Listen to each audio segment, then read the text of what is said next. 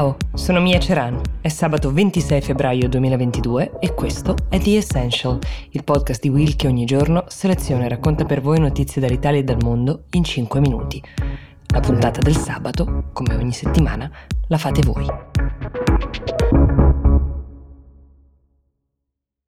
Quasi tutte le richieste e le domande che ci sono arrivate riguardano quello che sta accadendo tra Russia e Ucraina, quindi ne abbiamo selezionate alcune. Partiamo da Francesca Gorza, che ci chiede quale sia la posizione della Cina in merito a quel che sta accadendo in Ucraina ed è una domanda interessantissima per moltissimi aspetti. Allora, Poche ore prima dell'invasione delle truppe russe, l'America aveva bollato la Cina come complice della Russia nel tentativo di creare un nuovo ordine mondiale illiberale. Però poco dopo, il portavoce del Dipartimento di Stato, che si chiama Ned Price, ha detto un'altra cosa molto interessante. La Cina ha spiegato, in questo momento ha l'opportunità di usare la propria posizione, perché la Russia ha bisogno della Cina, per far arretrare Putin. Allora, Cina e Russia sono storicamente vicine e anche molto di recente abbiamo visto Putin e Xi Jinping farsi immortalare insieme all'apertura dei giochi invernali di Beijing.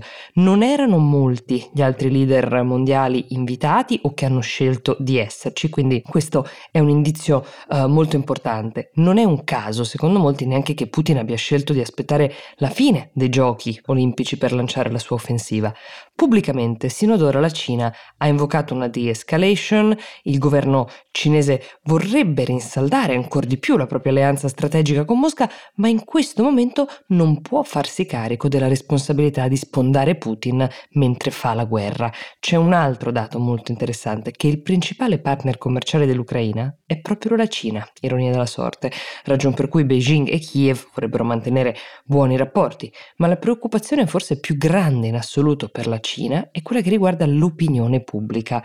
Potrebbe sembrarvi strano, ma eh, che cosa ne direbbero un miliardo e passa di persone se il loro paese appoggiasse la Russia in questa guerra? Questa è la ragione per cui in Cina tutto quello che viene pubblicato sulla vicenda ucraina è strettamente monitorato, così come gli account di chi diffonde informazioni in merito alla guerra sui social. Ci sono molti account anche foraggiati dal governo, molto attivi eh, per monitorare, ma anche per eh, condividere commenti più graditi, perché anche la Cina ha una vicenda che in qualche modo somiglia e ricorda la tensione che per anni è intercorsa tra Russia e Ucraina ed è il rapporto con Taiwan.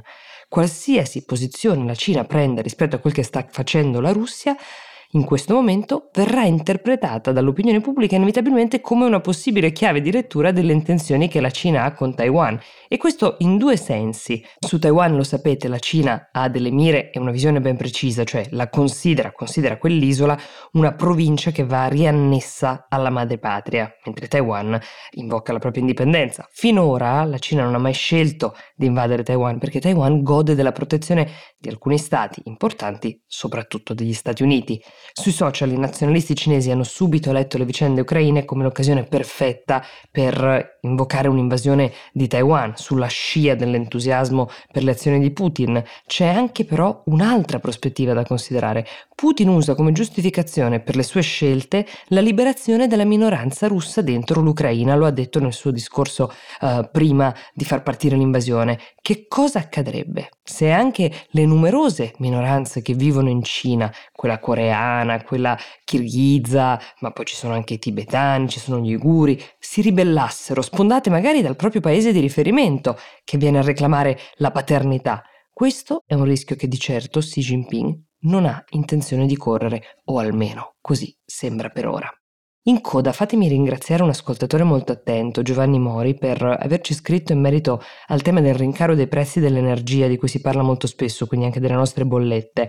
A proposito di questo tema si cade spesso in un errore, ci siamo caduti anche noi e chiediamo scusa, nonostante la Francia sia più autonoma dell'Italia nell'approvvigionamento energetico, in quanto dotata anche di centrali nucleari, il costo dell'energia è sempre stato ed è rimasto molto simile a quello italiano anche nei rincari per ora Laura. Grazie Giovanni, grazie a tutti quelli che ci hanno scritto. Risponderemo ai vostri quesiti, come ad esempio quello su come i media russi stiano raccontando le vicende ucraine in questi giorni, nel corso della prossima settimana. Buon weekend da The Essential, vi do appuntamento lunedì.